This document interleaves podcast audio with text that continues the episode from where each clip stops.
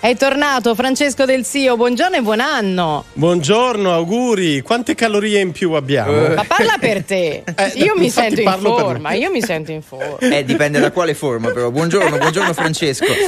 Allora, eh, abbiamo passato un periodo parlando di regali, in un certo senso restiamo sul tema perché la scorsa di oggi è dedicata a delle donazioni, ma non parliamo di donazioni da qualche centinaio di euro, o sbaglio? E infatti è una scossa che risente ancora della bellezza del Natale e della Befana perché parliamo delle più importanti donazioni del 2021.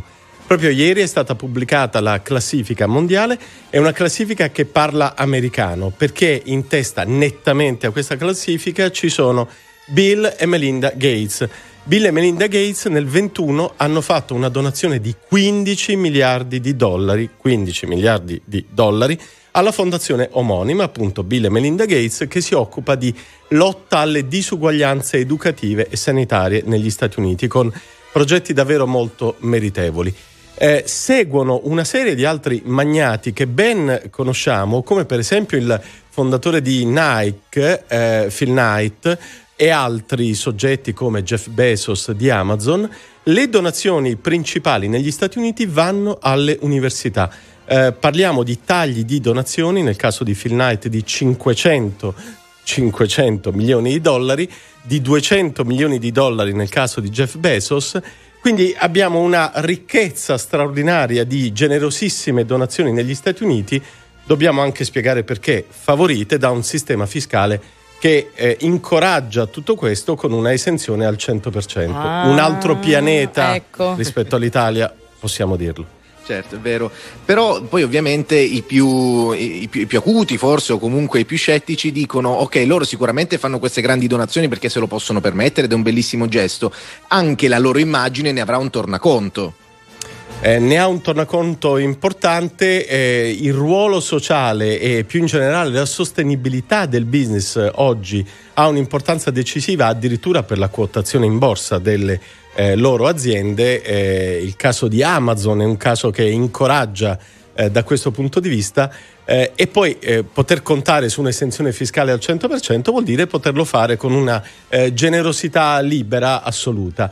Magari avessimo un sistema simile in Italia perché incoraggerebbe eh, molta ricchezza nostrana, e ce n'è tanta nei nostri imprenditori, soprattutto manifatturieri, verso obiettivi nobili, obiettivi socialmente rilevanti. Quindi gli ambiti sociali in cui eh, insomma, vengono messi questi soldi, ci sembra di capire che in America sia prevalentemente l'istruzione. Sì, ci sono due grandi ambiti. Uno è quello dell'istruzione eh, di due tipi, l'istruzione universitaria. Le università americane sono il principale collettore di finanziamenti privati negli Stati Uniti e si vede perché sono università eh, improntate su un modello di mercato che offrono servizi di altissima qualità e poi eh, il sistema sanitario. Sistema sanitario americano che è un sistema zoppo, come sappiamo, perché garantisce molto bene eh, i ricchi e i benestanti e garantisce per nulla invece chi eh, non ha denaro. Eh, la lotta, per esempio, di eh, Bill e Melinda Gates contro le disuguaglianze sanitarie è una lotta molto interessante da questo punto di vista perché mira ad aiutare il sistema americano a eh, supportare anche i più deboli e i più poveri. Francesco, qual è il problema che abbiamo nel nostro paese dal punto di vista fiscale in questo senso? Cioè siamo noi che siamo eccessivamente attenti e quindi tassiamo troppo quegli imprenditori che magari vorrebbero fare del bene ma che insomma viste le regole quasi quasi ne fanno a meno oppure l'America che insomma prosegue eh, persegue la, la, metodologia più giusta. Ah, Luigi, non dobbiamo aver paura di essere demagogici nel dire che in Italia tassiamo troppo tutto. Eh, tassiamo troppo il lavoro, la produzione, il reddito, gli utili, quindi tutto ciò che costruisce ricchezza e benessere, innovazione e sviluppo e tassiamo persino, o meglio, non favoriamo fiscalmente, quindi non detassiamo, persino chi vuole donare, chi vuole fare attività di charity, attività di supporto alla società. Quindi, come dire, è un male diffuso in Italia che riguarda sia la produzione di ricchezza sia la distribuzione eh, a chi ne ha bisogno della stessa ricchezza. Guardando la classifica poi eh, guardavo che 500 milioni di dollari sono stati eh, devoluti anche da George Soros, ovviamente per coprire i suoi loschi traffici, lui che insomma governa il mondo, lo sappiamo, dietro le quinte.